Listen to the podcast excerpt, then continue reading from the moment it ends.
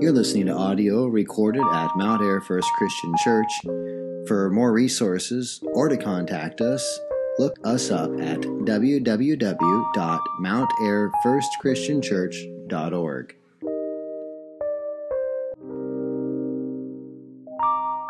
Colossians chapter 1, verses uh, 24 through 29. Now I rejoice in my sufferings for your sake, and in my flesh I am filling up what is lacking in Christ's affliction for the sake of his body, that is, the church, of which I became a minister according to the stewardship from God that was given to me for you, to make the word of God fully known, the mystery hidden for ages and generations, but now revealed to his saints. To them, God chose to make known how great among the Gentiles are the riches of the glory of this mystery, which is Christ in you, the hope of glory. Him we proclaim, warning everyone and teaching everyone with all wisdom, that we may present everyone mature in Christ. For this I toil, struggling with all his energy that he powerfully works within me. Grass withers, the flower fades, the word of our God stands forever. Well, what does our faith really have to offer people?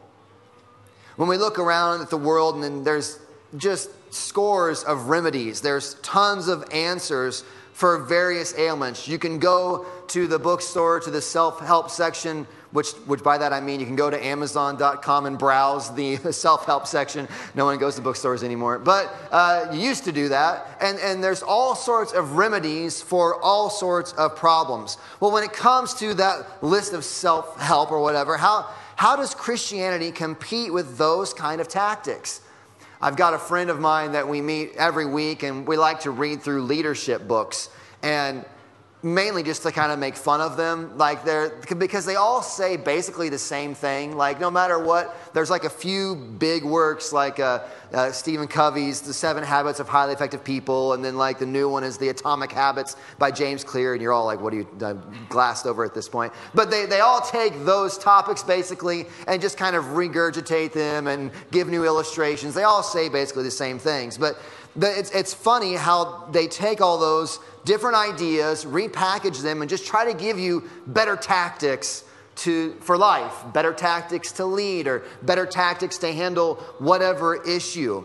Is that all Christianity is? And in that marketplace of ideas, is that what Christianity is trying to be? Here is a, another example of tactics Here's another example of principles to live your life by. Here's another uh, just set of standards to, to work at to improve your life.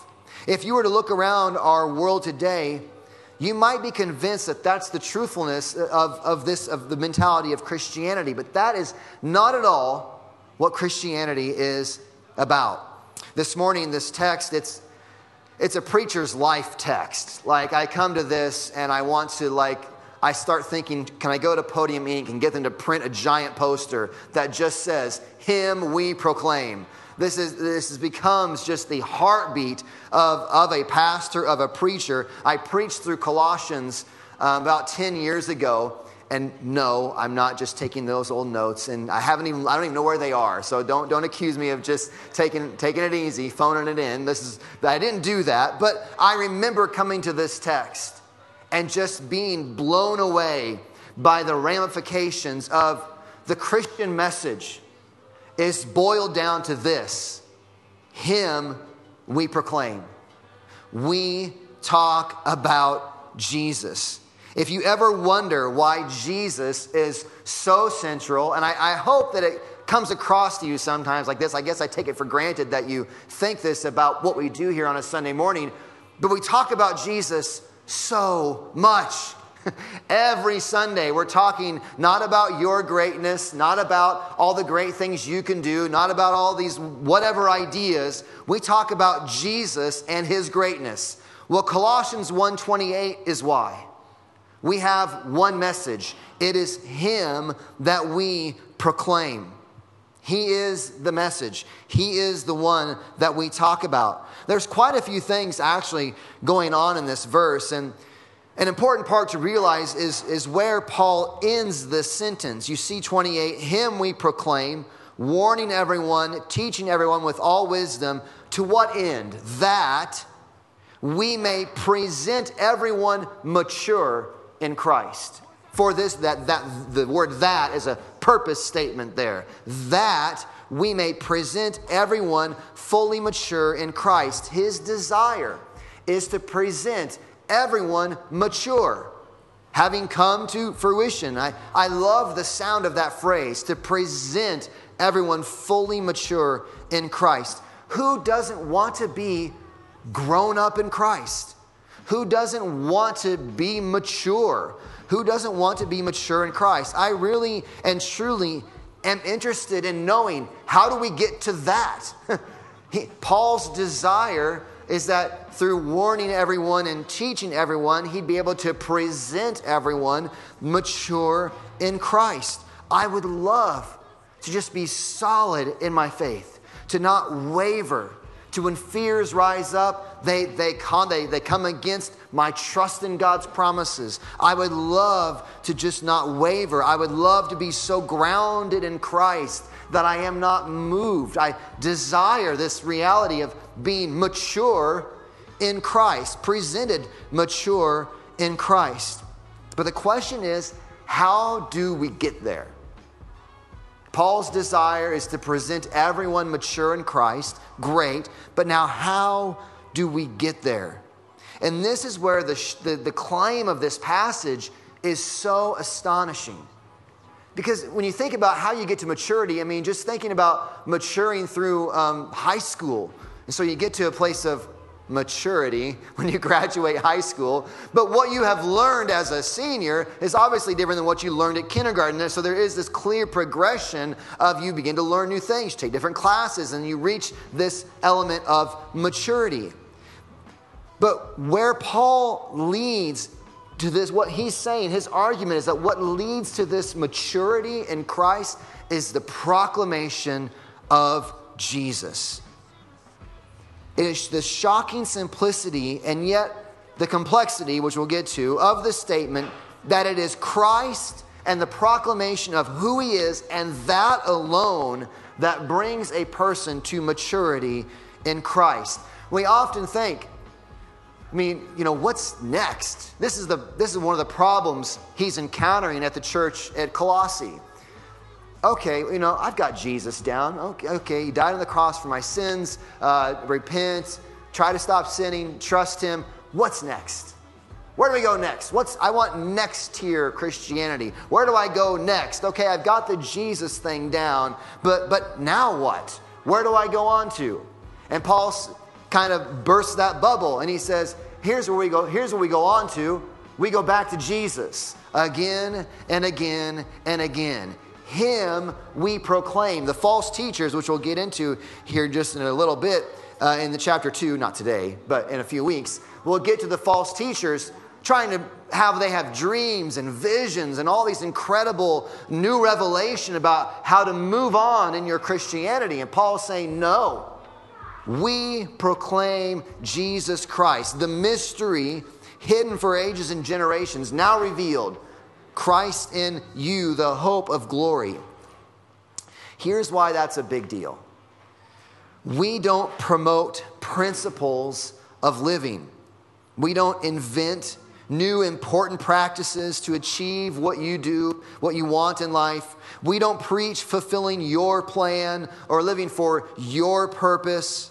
We don't participate in the promise of practical habits to turn your life around. We don't preach any of those things. We preach Christ. Him we proclaim. Our answer is not mere principles, practices, or performances. Our answer is a person. Our answer is a person. We don't gather to get tips on how to make life better, how to handle these situations, all the things you should line up in your life to make it go a certain way. We don't this isn't about tricks and tips and principles and practices. This is about a person. His name is Jesus. Him we proclaim. Jesus Christ, God made man, the Son of God incarnate. He is the supreme Christ.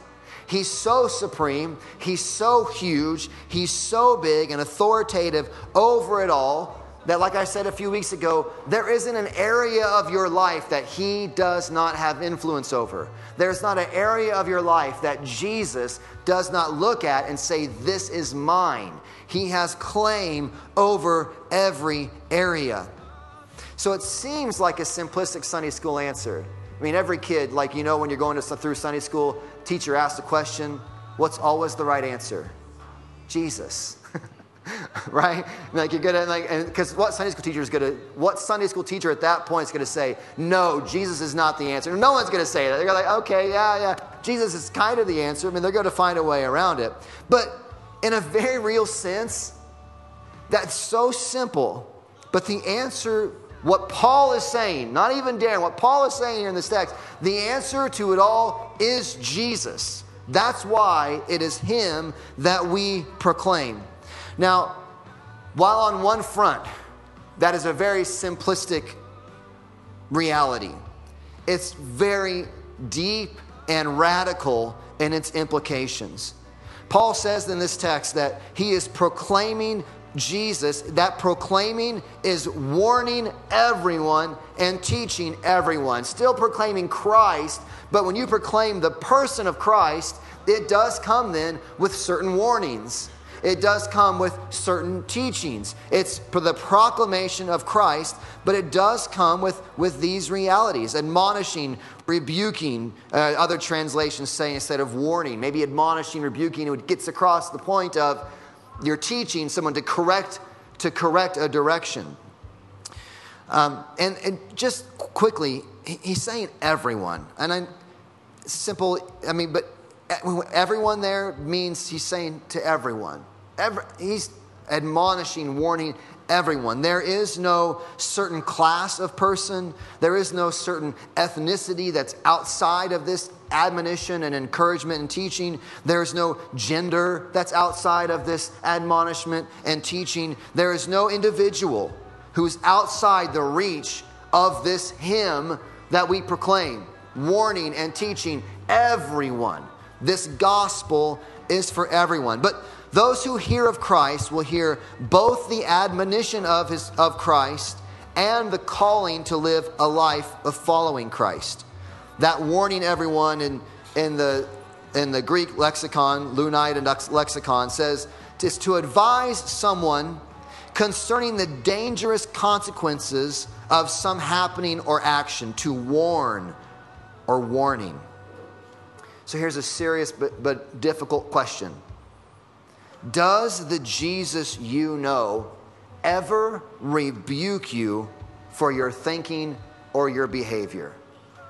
Does the Jesus you know ever rebuke you for your thinking or for your actions, for anything you do, any thought? Does he ever rebuke you? Because if, if, if the Jesus that you know, you never hear an admonishment from, I'm going to warn you that Jesus may not be the real Jesus, or else you're just a terrible listener, I suppose, is a possibility. But the reality of all of us not reaching their state of glorification, being sinners, not perfect in our holiness and righteousness, means that if we know this Jesus, there are going to be many areas of our life where He's going to be pointing out this is wrong, this is sinful, you need to change this attitude. You need to walk in forgiveness. You need to love this person. You need to walk with more grace. You need to be more kind. You need to stop this behavior. You need to change your thinking. Why do you hold animus and hatred towards this person?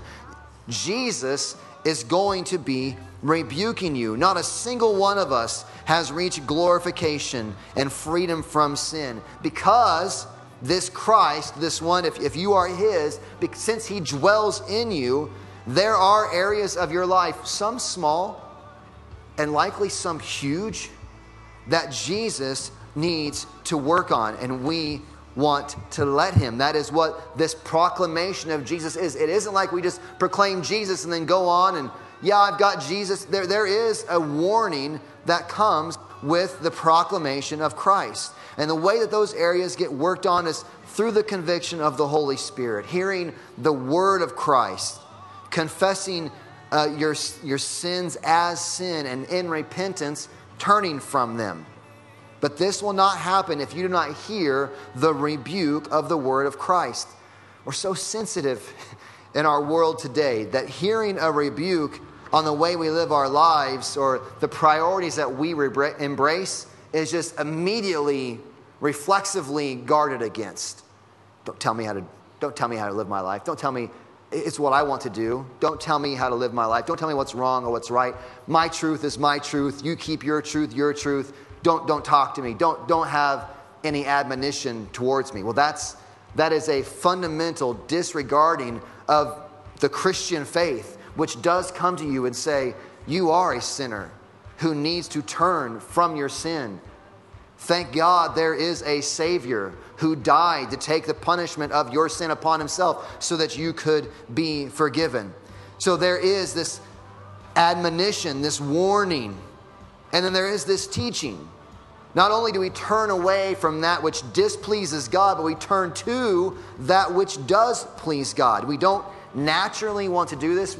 We just read Romans 8 that the one who is in the flesh is actually hostile to God. We don't want to obey God's law. Indeed, we cannot. Romans 8 says. So in our flesh, we do not, we not only do we do the things we shouldn't do, we don't have any desire to do the things that we should do, but the teaching of Christ does come to us and says, this is how you ought to live. Turning the other cheek, loving your neighbor, and not only that, loving your enemy and praying for them, forgiving the wrongs done to you, forgiving them. Not only turning from the things you shouldn't do, but turning towards the things that you should do. So there's great simplicity. Jesus, He's the one that we proclaim, a person, not principles, not practices, but a person. Very simple, but very complex in all the ways that that plays out. So, how does that then actually play out? Well, many times, far harder but infinitely more rewarding than any other way of living. And that's what I mean is when you if you were to come to me, if we were to go sit back in my office with this issue that's facing your life, you're going to know pretty much the answer I'm going to give you. Jesus needs to get involved here. Jesus, Him we proclaim. I, Uh, don't be surprised if you show up and, and Darren only has one tom and it's got one note and he bangs. It's Jesus, Him we proclaim. Very simple answer. So if you come, we're, we're going to talk about Jesus, which is a very simplistic answer, but man, the implications there are vast. And it requires us to go much deeper, believe it or not, than just me giving you five tips of how to fix whatever problem. Because when you deal with not just principles and practices, but a person, he is going to do much deeper work than just kind of fixing the surface level issues that you have. Maybe the conversations with a husband, just to get an example out here, is with a husband who's not getting along with his wife and they've started seeking divorce. And another side note, maybe I'm pray for the marriages in our community. I don't know, this is personal to, to Mount Air. It is, a, it is a mess out there. People jumping ship on their marriages left and right. It is heartbreaking. And I want to encourage you to be praying for marriages in this community. And if you have friends that you know are struggling in their marriages, encourage them to fight for the covenant of marriage. It is being destroyed. And I know it's, I know it's globally, I know it's nationwide, but it's, it's heartbreaking to see it here the abandonment of the covenant of marriage. And I'm not trying to, I'm not, I'm not coming down. I know that we have biblical reasons for it. But many times it is jump ship for not righteous reasons. And I want to just encourage you be praying for the marriages of our community. But so say that's going on, and that's why this is on my mind. The husband comes in, sits down, and says, You know, um, there's a real problem in my marriage. And you know what he wants in that moment? He wants me to give him three or four easy things to do wash the dishes, you know, pick up your dirty laundry, uh, you know, say please and thank you. He wants, he wants just four or five simple things. Listen, you know, don't talk so much, listen more. Which actually is all fine advice. Like, I'm not against, I'm not trying to say husbands don't pick up your socks or wash the dishes. That's not what I'm saying. But that's what they want. That's principles, that's practices, that's, that's promoting certain just rules. We don't proclaim those things. We say we proclaim Jesus, which means the answer to this is far deeper than just principles and practices, far more rewarding, but far deeper. We all want this simple, easy fix. But when you tell this person, and I've had this happen, you tell this person, I'm sorry, there's no easy fix to this. You need to get Jesus involved in your marriage at a very deep level, fixing you, working on your wife, working in the marriage, and it's going to be deep, hard work that will be eternally rewarding. And I can't tell you how many times that it comes across just that's, I, I actually was just looking for two or three things to do to make this better and, and, and not this complexity of a person who actually can change things and make them eternally better, but it is deeper. Why is it harder? Jesus is going to convict both people of the sins that they are committing that are destroying the relationship. Jesus is going to call them, call you to humble yourself and confess your sins. Jesus is going to ask you to forgive others. He's going to ask you to walk in forgiveness, even when you've been wronged over certain things. He's going to ask for forgiveness. Jesus is going to say that you should not put yourself first. He's going to He's going to say to husbands, they ought to love their wives as Christ loved the church, giving himself for her, laying down his life in love and service for his bride. The answer is very simple Him we proclaim, and it is far deeper and yet more meaningful than we would really think we, we even could go. Maybe it's the individual who's got an identity crisis. They're struggling to find out who they are and, and what they want. They want help. You know, they, they, how, how can we help? I, I've got all these issues going on in my life. I don't know who I am. I don't know what I want. I've got these things going on. What's our answer?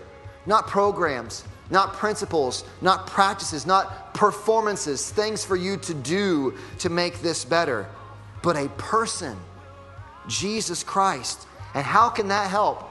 He admonishes, He teaches, He warns them to not seek a life that is lived centered around themselves, their desires, their wishes, their identity, as though they are the center of the universe. To live with yourself as the center of the universe is sin.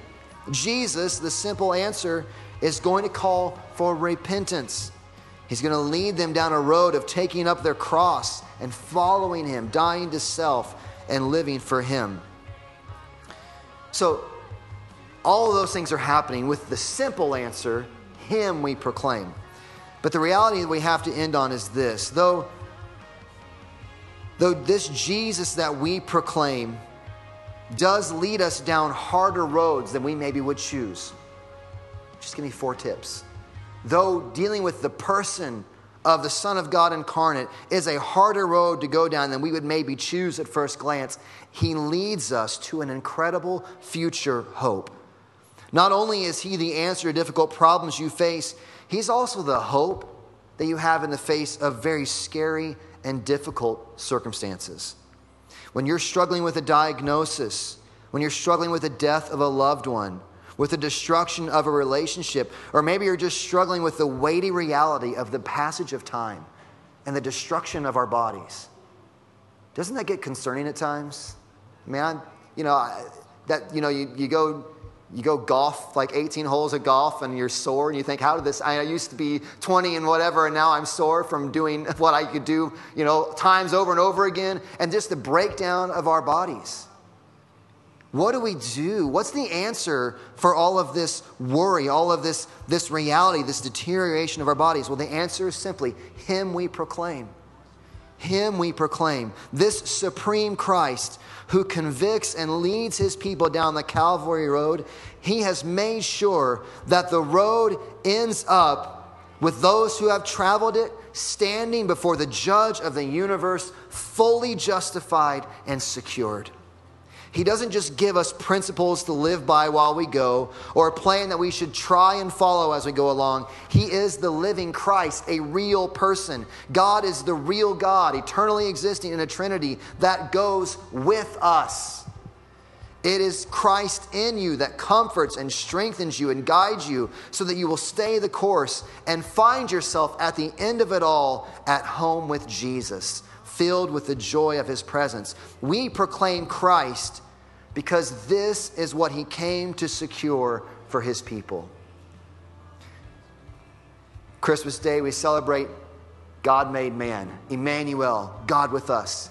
Jesus enters the world, lives the righteous life we should have lived, fulfills all righteousness, dies the death that sinners deserve on the cross, so that every one of us in this room this morning turning from our sins, confessing it as sin, looking to Christ and his righteousness, trusting in his work on the cross, his resurrection from the dead, would be forgiven of that sin and made righteous in God's sight. Earlier in Colossians, we'd be found holy, blameless, above reproach before the creator of the universe. That is what he has secured for us. So, why do we proclaim him? Through all these difficulties, through all these ups and downs, and as hard as it is to follow Christ through difficult and tough times, relational issues, just hardness, hard hardships, as hard as it is, the rewards, the, the, the benefit of being found blameless before your Creator for all of eternity, to know ceaseless days of joy with Him, all all of this for that future reality. One day we will stand before the throne of God and not weep and cower in fear, which is what we deserve before a righteous and holy judge. Not weep and cower in fear, but rejoice. One day we will stand before the throne and sing. Not because we've kept the performances, principles, and practices, but because of a person who has given his life that we might be forgiven made righteous in his sight, adopted into his family forever. So, for that reason, him we proclaim. That's why every morning we celebrate communion. And we want to be intentional in remembering Jesus, who he is, and all that he has done. Let's pray. Father, we desire to just placard Jesus.